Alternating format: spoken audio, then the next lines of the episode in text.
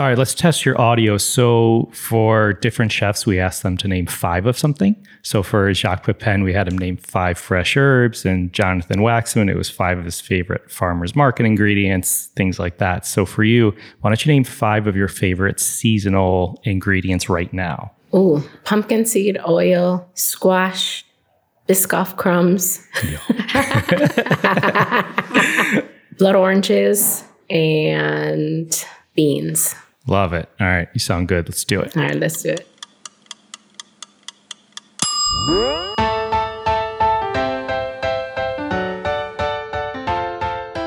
Hey everyone, I'm Cappy, and you're listening to Beyond the Plate. I'm a chef by trade and hospitality professional.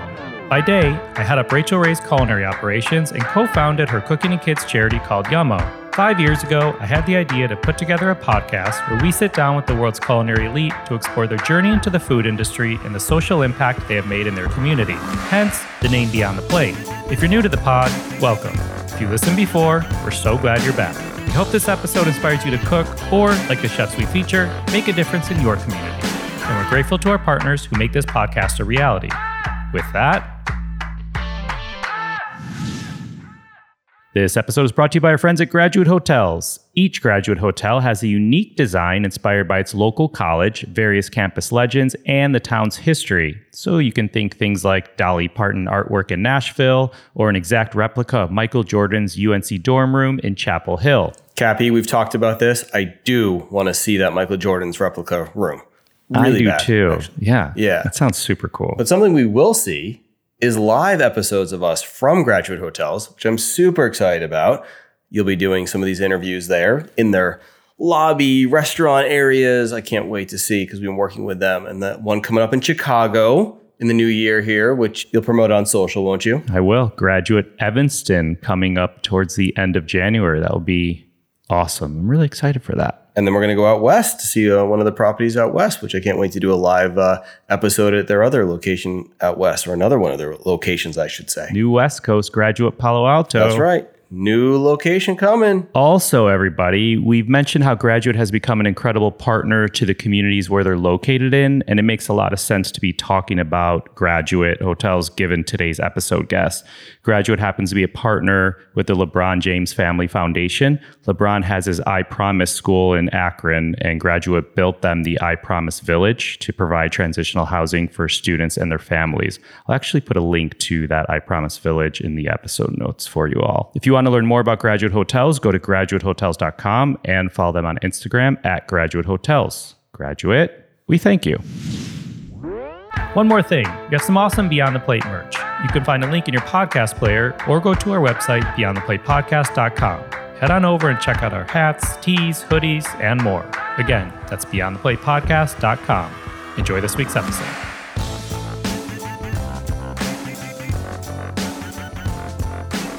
Today's guest was born and raised in New Jersey, spent time in Napa, and then on to some well respected restaurants in Aspen like Ajax Tavern, D19, and more. She then made her way to Miami and now resides in Los Angeles. Her highly reviewed restaurant in Miami, MC Kitchen, caught the attention of the Miami Heat, making her restaurant a regular post game stop for much of the roster, so maybe reviews do matter. This eventually led to her current position as the private chef for LeBron James and his family. She's committed to using her expertise for good by her participation in various culinary related events, including work with the LeBron James Family Foundation's I Promise Village in Akron, Ohio. Please enjoy this episode as we go beyond the plate with Chef Dena Marino. Howdy, Chef. Howdy. Howdy. Ciao. I'm super excited to chat with you. You're, I think you're the first private chef we've had on, which is pretty exciting, but that wasn't your whole career. So excited to dive into that a little more. But when I see you post things on Instagram, I'm so intrigued because there's seasonal cooking and then there's like seasonal cooking, meaning ingredients that are literally like grown seasonally, but then given who you cook for, like you probably have to cook certain ways during the basketball season. So you give new meaning to cooking seasonally. I imagine you always have to be on your toes given seasons. yes. I was taught seasonal cooking way, way, way back in Napa when I first got out of culinary school from my mentor, Michael Chiarello. So Napa was definitely the first place where I really, really cooked and learned how to cook. And being there, learning the vineyard, learning farmers markets, learning garden. That's how he was taught by his family, being from basically the same part of Italy as my family is from. Oh, that's cool. And it was really, really eye opening and really understood what a real chef was. I went to culinary school, I went to CIA, and then did my internship in Atlantic City at Caesar's Palace. So that was pretty eye opening as well. And I loved it. It was fast paced. And I saw a bunch of things too that you don't learn in culinary school. School's amazing, but they teach you what they need to teach you. So I always tell young chefs right now, you know, you can go to school, but make sure you work in a real restaurant with real chefs before you think you want to be a chef. Yeah, totally. I think it's really important. So back to Napa. Sorry, No, I jumped good, around you're a good. little bit. When I got there, he was all about making every single ingredient. We made prosciutto, we made salami, we made bresaola. We were one of the first restaurants to make fresh mozzarella to order. Like when the ticket came in, we were making it. Heirloom tomatoes. Who knew what heirloom tomatoes were? This was back in 95, 96. So that's what really taught me about everything using the grapes in the vineyard outside and making jam. And we used to make our own tomato paste out in the vineyard. He would throw down some plywood boards on those horses, those wooden things, and lay them out. And we would take the fresh tomatoes and put it out there. And each shift, one of the cooks was, you know, assigned to doing that out there and going to scrape it and dry it in the sun. So yeah, legit. That that was seasonal cooking. So I just fell in love with doing it and learning about it and knowing that was the right way to cook. So from then on, I focused on that depending on where I was. So after that, going to Aspen, he sent me to Ajax Tavern, which was his restaurant. And I didn't realize that. Okay. Mm-hmm. same restaurant group. That's how I ended up out there. He said, You're going to Aspen. And I was like, What? He's like, Trust me, you're going to Aspen. and that's what happened. 13 years later, we were in Aspen. That's so, wild. Okay, so I want to go back, back even before that. As I was mentioning, first private chef we've had on here, James Gang aside. Sorry, y'all. I'm curious. Let's go back to Jersey before we get into any nitty gritty. Let's go back to New Jersey. Take us back to like when you were a little girl. Like, what was little Dena's house like in New Jersey? grew up grandparents, definitely every day, every holiday, Italian, American, but Italian. My great grandparents were from Italy. Same thing. My grandmother made sauce every week. She made every cake, every pastry, pasta from scratch. Were you into it? Like when you were a kid, did you care about it? I think partially I cared. I was still a kid, but we were always in the kitchen. So if she was watching us, we were sitting on the counter while she was making sauce or meatballs or sausage. And we were always like, What's that? Why are you doing that? We laugh now, but everything revolved around food olive oil on your skin, chamomile on your eye, the whole nine. So, Did you have siblings? no, I'm only child. And mom and dad both work? Both work. Yep. Hardworking, very hard. That's definitely where I got that from. Thank God. Yeah. it's funny. Did mom and dad cook too? Mom, mom cooked. Yeah. When did you start helping? Or did you start helping? Yeah, probably, I want to say 10, 8, 10, in that 12. And then school, I know that they don't have it now, but the educational part of sewing and cooking and Like home ec all of and- that in school, home ec. Yeah. Definitely took home ec as much as I could when it was available to us. And I had a really great teacher. I can never remember her name though. And she just knew, I felt like she knew all kinds of things. And she's the one that kind of taught me and my friend Brian. We were in the same class and he actually went to the Culinary Institute with me as well. But she taught us about cooking and that a chef was a job and that there was such a thing because I didn't know that. And we, we went and checked it out together. Both of our families were close and it was amazing. I mean, the property is gorgeous. It was everything that she said it was going to be. And I don't really remember how she knew so much about it, but we fell in love with it You went from high school straight to CIA. straight to CIA. Yeah, I wasn't even old enough to drink in the wines class because Oh, I was like young in my class. It was pretty funny. I feel like if maybe this is a rumor, but at least when I was there, I remember apparently that was the only room in the state of New York where it was legal to taste wine or something. Am I making that up? I swear I heard that. I don't know. Anyway. I don't know. so, did you work in any kitchen at all during high school, or no? You just kind of went straight to CIA. I did. My uncle worked, he had restaurants and he worked in a family owned and operated like an Italian restaurant. And I kind of hung out with him and made salads and garlic bread in that station that was in there like that and did that. But I, around the corner from my house was an ice cream shop. And I feel like they were definitely way ahead of the time then because everything, they made the ice cream, they made the base, they made every ingredient that went into the ice cream. So we would make cookies, we would make brownies, we would make everything that got folded into the ice cream. And we actually made the ice cream start to finish. And it was a really popular place in a small, small town. And just being in that environment as well. And it was so busy. We were always in the weeds. Yeah. always in the ice cream shop. And just being in that environment as well kind of made me fall in love with food. That's cool. I don't know your take on this specifically because I hear many different female chefs have different takes on it. But being a female cook when you started, unfortunately, in some instances now too, isn't necessarily a walk in the park. So I guess you became serious about cooking you, from this home ec class in high school. Were mom and dad supportive of going to culinary school? Yes. They, I think they didn't know also the same information that I didn't about that it was really such a thing until they saw it. But yeah, they were super supportive as long as I was happy. And Because there's only like a few women in your class, am I right? I think we had four. And it's pretty funny because I kind of still talk through social media to a few of them. But we, yeah, there was like four of us out of, it was like we were in blocks. I think of like 30 maybe. So four blocks were one class, like one graduating class. So yeah, there was like one or two maybe in each block. If I remember correctly, it was very limited. So I think I had the same curriculum as you because I was there in 2000 or something like that. But right when I was there is when they started to change it. Like they went away from the block system, which I loved that, like three week blocks or whatever it was. But they were starting to change that. What was the plan after culinary school? Did you know or did you have one? I didn't know. Or what did you wind up doing?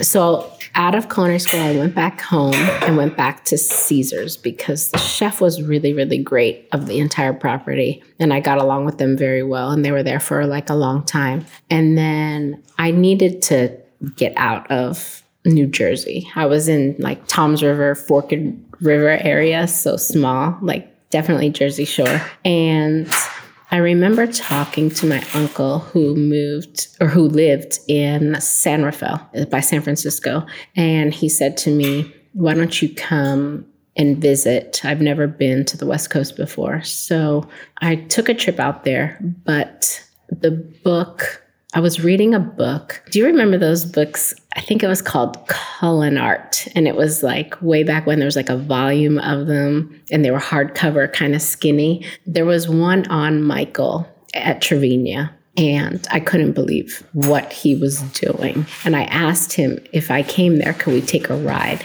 to that restaurant? And he was like, Of course, it's only an hour, 45 minutes from me. So we did. And that was the end of the story. That was it.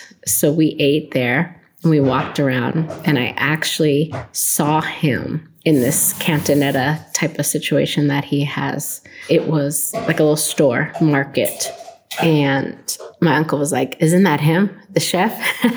Because everybody knew. And I said, Yes. He's like, Well, why don't you go talk to him? And I was like, Oh, I don't know. He was like, Just go talk to him. So I asked him, I did go talk to him and I asked him if he had like availability that, you know, you can stage or hang out or work just to see the kitchen.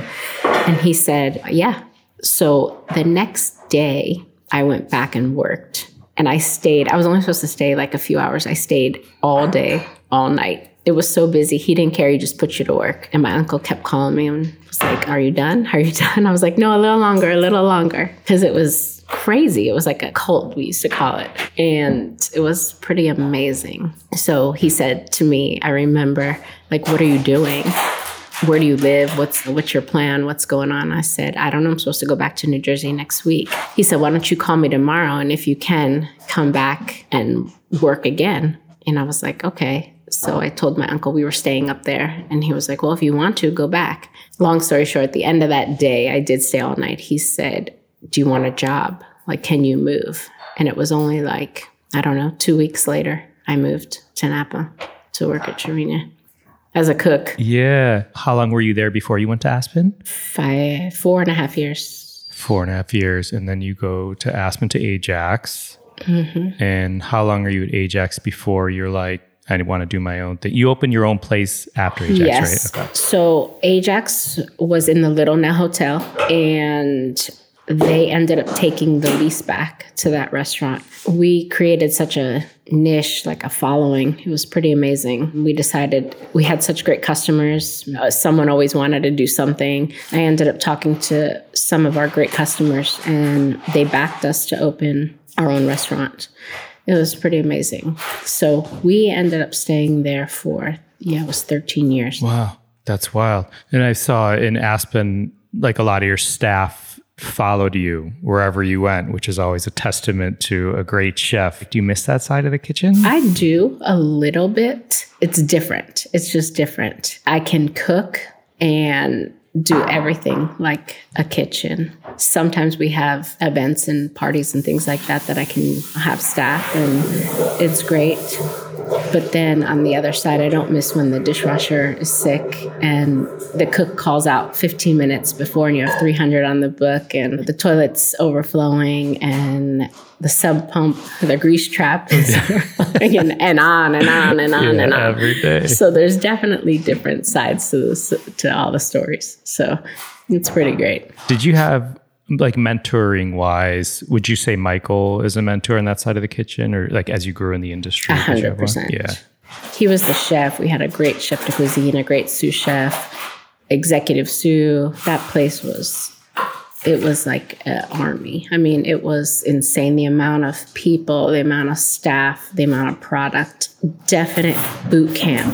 I wouldn't change it for anything in my whole life. Is that where Charter Oak is now in Napa? Yes, It is. I thought so. same same place. Okay. And then how did Miami come about from Aspen? We opened another restaurant. So our lease was up at D19 and we ended up opening another place because all kinds of things. And I had a customer who was from Miami, talked me into moving to Miami. Wasn't the best situation, but it always brings you to where you are today, somehow, something. And ended up moving to Miami to work for this company. We'll just skip over that. Sure.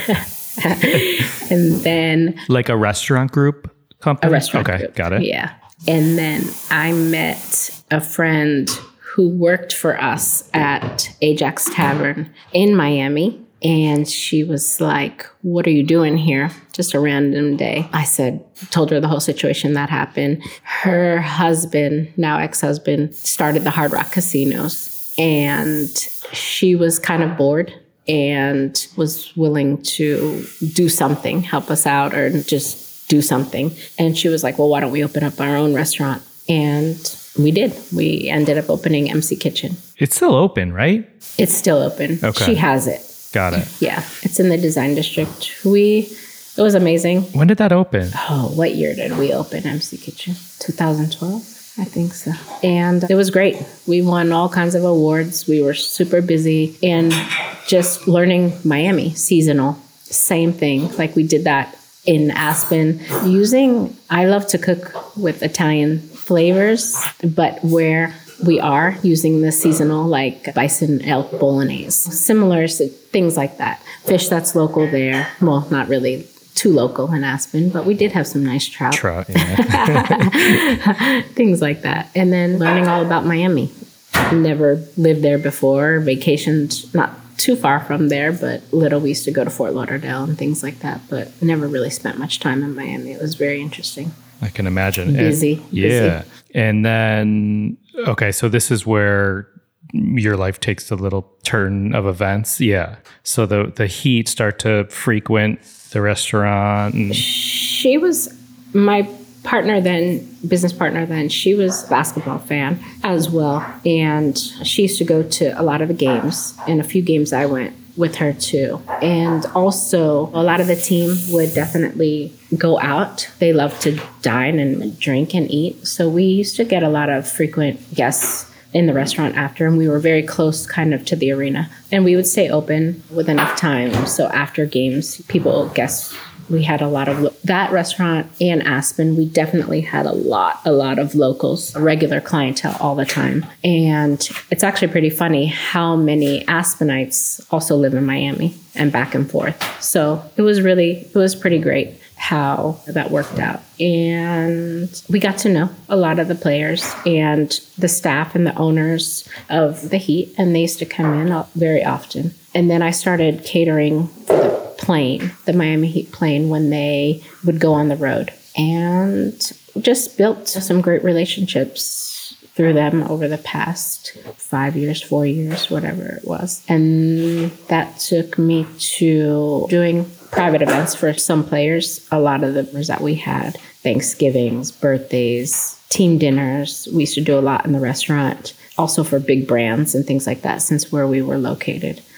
And one day. I want to hear like one day you get a call that's like LeBron asks who made this bolognese sauce or something like that. They, him and his wife used to Savannah used to come in a lot. She actually worked out down the street at DBC. There was a gym down the street with our good friend David. So we used to cook for them a lot as well, and they used to run in and grab some snacks because we had a mercado that was adjacent to the restaurant. It was like a, I don't want to say fast food, but it was like more of a takeout with a lot of healthy food and salads and things like that. So I don't remember exactly what happened, but they asked us to cater something for them. And then all of a sudden they moved back to, he went back to Ohio, to Akron. And when they were there, she had a birthday party and we used to cater. We went there to cater that, the restaurant.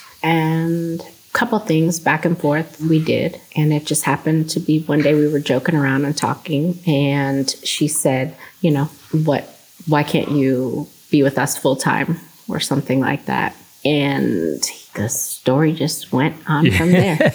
it just happened very quickly. So, did you start cooking for them when they were in Ohio or when they went to LA? Yes. Oh. No, Ohio. Did you yeah. live in Ohio? We lived in Ohio for a year. Oh, wow. Mm-hmm. Okay. Yeah, we moved quick. A couple things happened at the restaurant. Just wasn't what it was, wasn't what it was supposed to be after a few years. My business partner went through some things, personal things, and it just kind of changed and took a turn.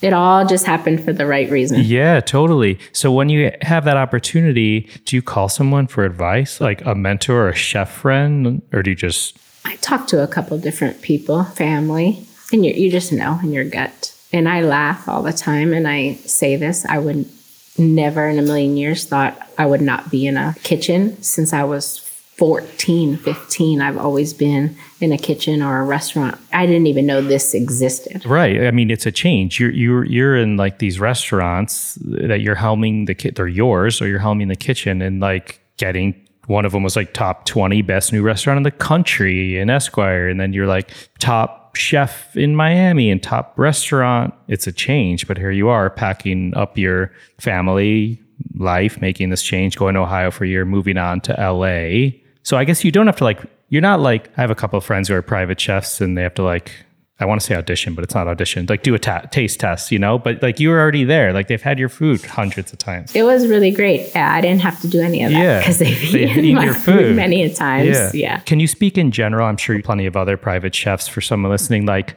how does that happen? Like in a restaurant, you go in, you stage for a few hours, like you did it with Michael and Napa, or for a day. But in the private chef world, I don't really know exactly, but I have helped a few friends. Once it's pretty funny because I feel like once I kind of got into this position, people have asked for other chefs or other people ask me for recommendations for private chefs. So I have helped a few people get jobs, and they definitely needed to try out. Obviously, if you have never met someone or never ate their food before, you want to know before signing someone on what they can do and you know their flavors and how they can cook. And right now social media is social media. So i can send you any picture of anything off the internet and say i made this or i've done this before or whatever it is. So until you see it in real life or meet someone you have to know you click with the whole dynamic. It's not just cooking. You need to get along with everyone. You're definitely with the family or with the person, you know, many, many hours a day, every day. So it has to be a whole package. And I tell a lot of people that who ask me for advice also, just you do everything on your own. So it's not just you go in, cook, and go home. You have to be prepared to do the whole job. And I think so many young chefs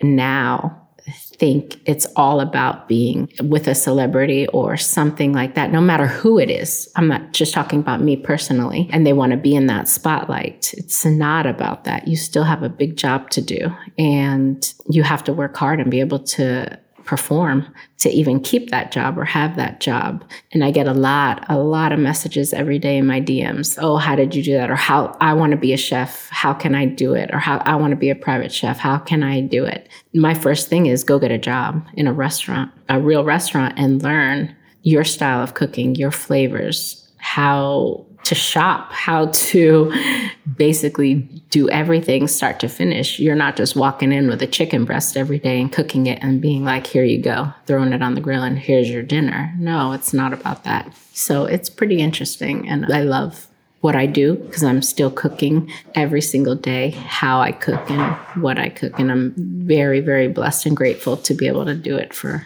an amazing family who loves to eat. They do. Okay. I was going to say, like, did you know I guess you knew what you were getting into. You knew they like to eat, and you weren't just like making steamed broccoli and a chicken breast every day. No, hmm, no. And I feel like if that was the case, I don't know if I'd be able to do that just from my passion and what I love to do. But it's just like anyone or anything, everyone probably at some point in time has something that they need or have to have or want, and then not just about that person or we've touched on this but like private chef life versus kitchen chef life. I guess i'm curious if you could touch upon some like benefits of one versus the other or challenges of one versus the other. Just like i said kind of in the beginning not worrying about so many things and especially owning your own business. I mean if you're a cook or you have a job i came from all of the above. So being a cook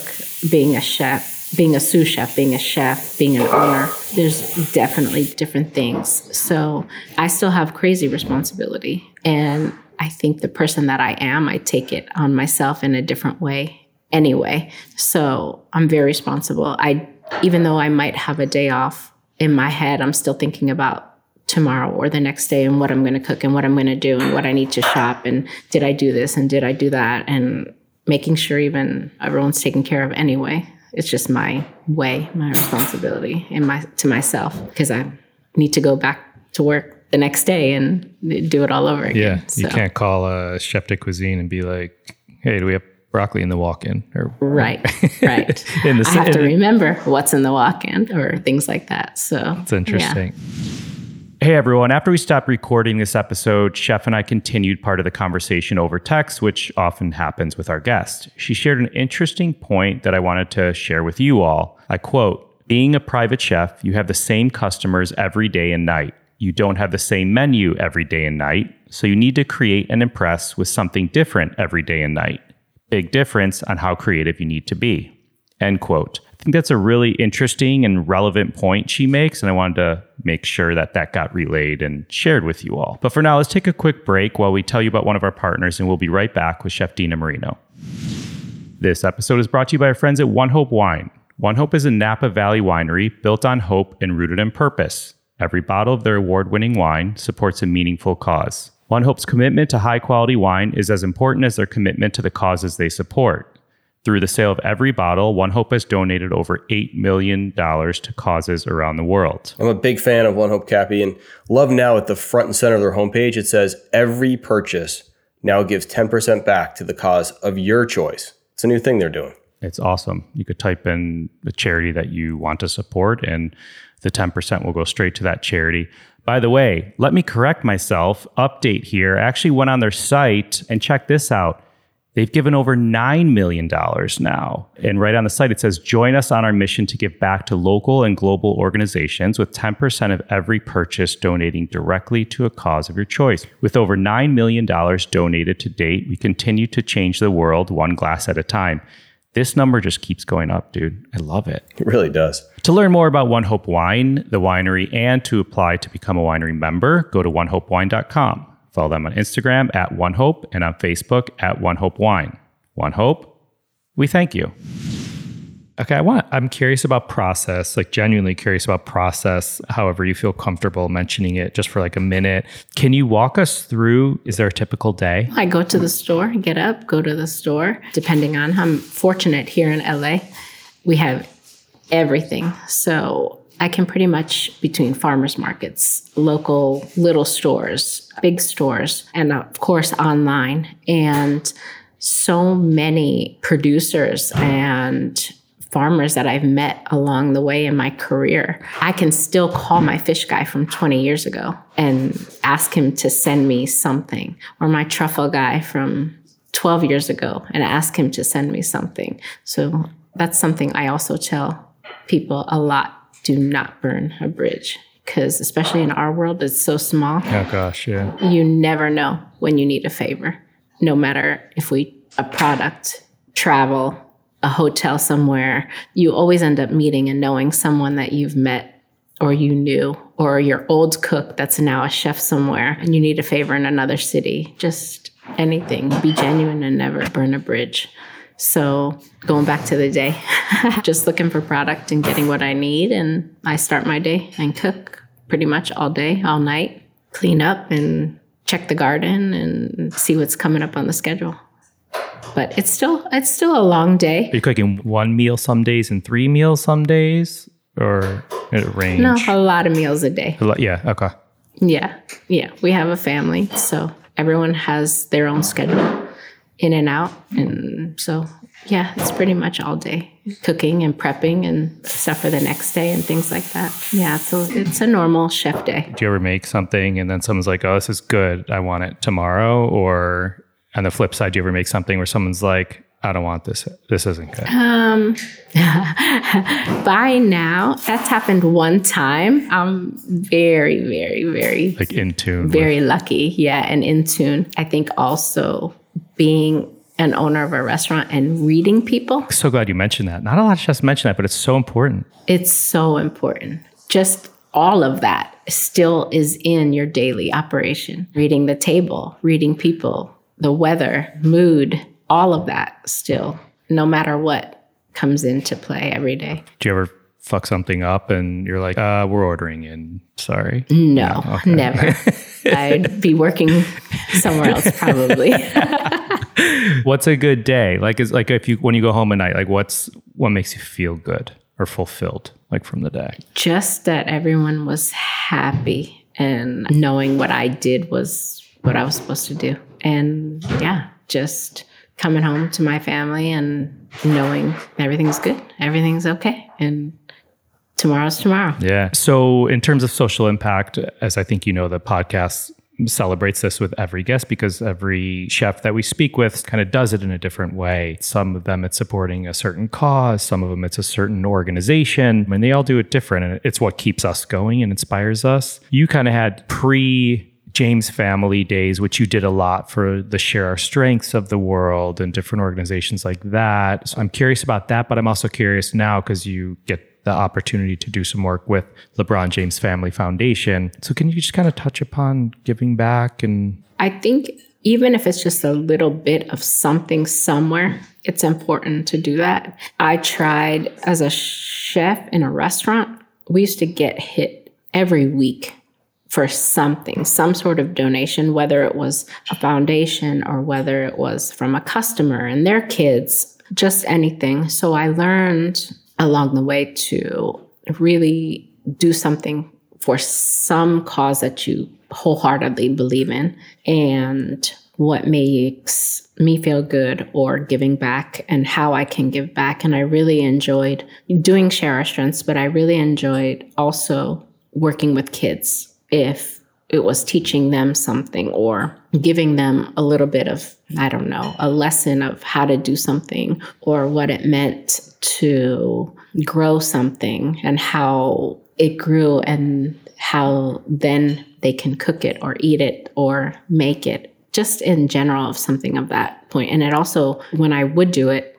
my son was also kind of fitting into that situation as well because he would eat tomato sauce but he wouldn't eat a tomato so teaching him how that grew and cooking it into tomato sauce and teaching him it was the same thing or a cucumber that was a pickle even though it tastes different, it's still the same thing. Just little things like that. And I think that's why also I get a big smile when we're able to go back to Akron and the foundation and seeing those kids and doing Taco Tuesday with them, just even if it was once or twice, is a lot of fun. And just making them smile. And I know when I was little and we would sit and eat, and as a family, that's what kind of made us all happy. And food always brings people together. So I think it's important with chefs to be able to give back as much as you can. And now trying to work on product, seafood, and things that are not as sustainable anymore, I think is really important as well.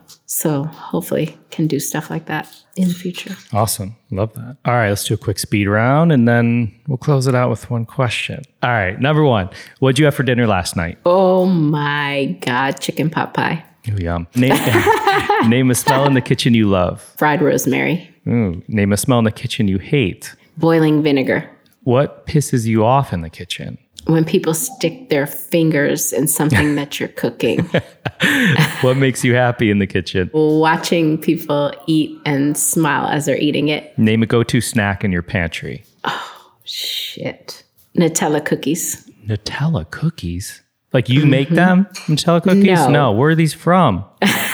They're called Nutella biscuits.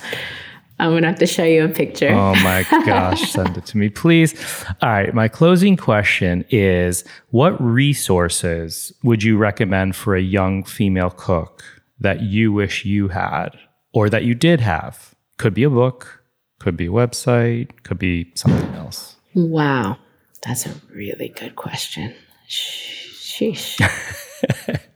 it's so different now. It has to be a person now that you look up to, that you found, that you think you can't talk to or reach out to, but you have to somehow because they can give you a lot of wisdom how to move forward and not be afraid of all the blatant shit that you hear out there right now. And I know it kind of seems rhetorical that everyone says, you know, females, females, females, but literally you can do anything that you want to do because I was begging to be a sous chef at Tra Vigne. There was never a female sous chef there. And I begged for a $22,000 year job to work 20 hours a day just because I knew I could do it and that it would take me further in my career and make my shell harder than it was. And it did. And I did it. I love that.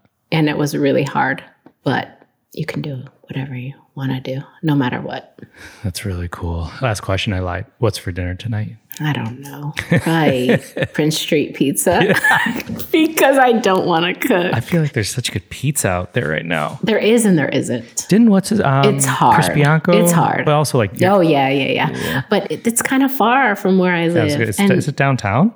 Yes, okay. and you know, it, you say, "Oh, it's only nine miles." No, it's not only nine, nine miles. miles. It is, like an hour and twenty. But minutes. nine miles is like fifty minutes, and then you got to wait in line to get the pizza, and then I don't know. I'm gonna have to call somebody. I know somewhere. I think Carol Chin. Do you know her? Yeah, yeah. She's with that group right now, and she's out here. But yeah, it's hard. It's hard. And cooking in my kitchen at home is not the same. So Do you want to cook when you go home? I hate cooking at home. I was going to say. no, Yeah. no, I don't. Awesome. Thank This you. I'm glad. This was a lot yeah, I appreciate it. This was good. I we have such a interesting group of listeners from literally like chef de cuisines at big restaurants I know of. They messaged me about an episode to culinary school students, and it's super cool Mm-hmm. and it's very inspiring for people of all different ages. So I'm excited to you have some great words of wisdom given, you know, what you've accomplished in your career. So I'm glad we were able to talk about it a little bit. Thank you. Yeah, everything comes full circle.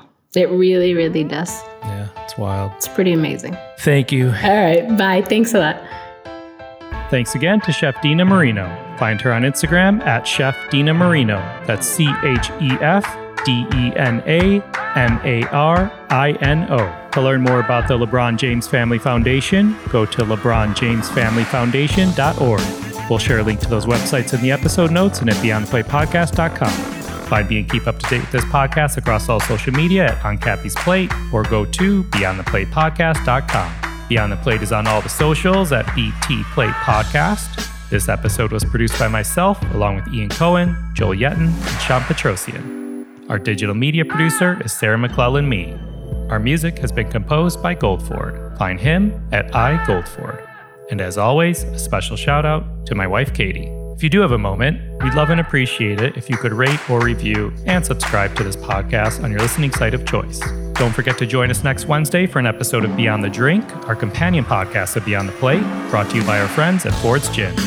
Thank you for listening to Beyond the Plate. I'm Cappy, and remember, there are never too many cooks in the kitchen.